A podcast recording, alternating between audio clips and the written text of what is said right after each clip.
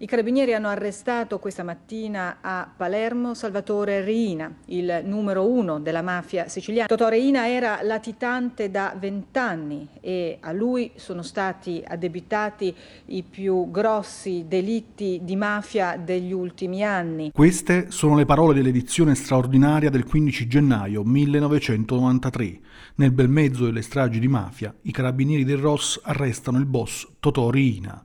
Questa è ad alta velocità oggi 16 gennaio 2023, giorno 311 della guerra, anno terzo della pandemia, bentrovati da Giuseppe Manzo. Ad alta velocità. Notizie e pensieri pendolari. Oggi parliamo di salute mentale. È stata inviata una lettera appello da 91 direttori dei dipartimenti di salute mentale alle più alte cariche dello Stato, tra cui il Presidente della Repubblica Sergio Mattarella, la Presidente del Consiglio Giorgia Meloni e il Ministro della Salute Orazio Schillaci.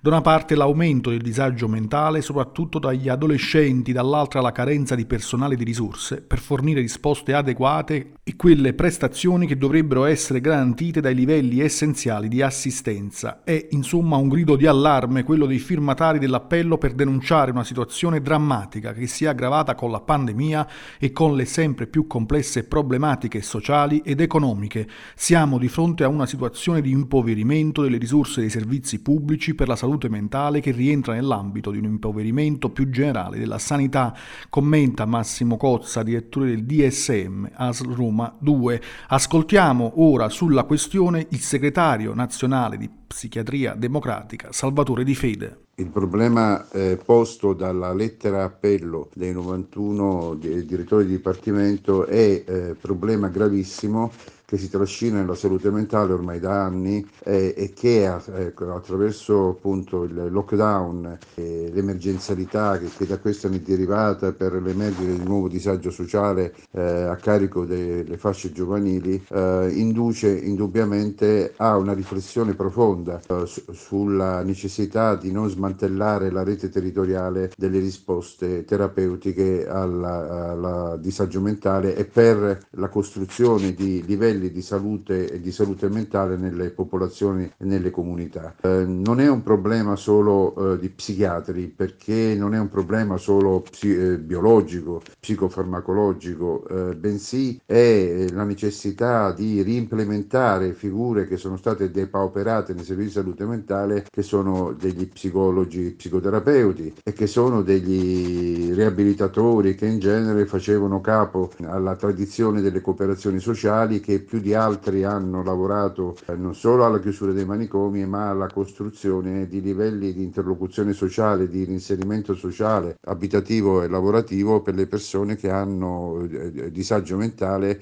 e difficoltà di vivere. Questa puntata termina qui, vi ricordo dalle 12 notiziario GRS online con le 6 notizie d'attualità dall'Italia e dal mondo, siamo anche su Facebook, Twitter, Instagram e TikTok. Prima di salutarvi, ecco cosa diceva Franco Basaglia. La follia non viene mai ascoltata per ciò che dice o che vorrebbe dire. Giuseppe Manzo, giornale radio sociale.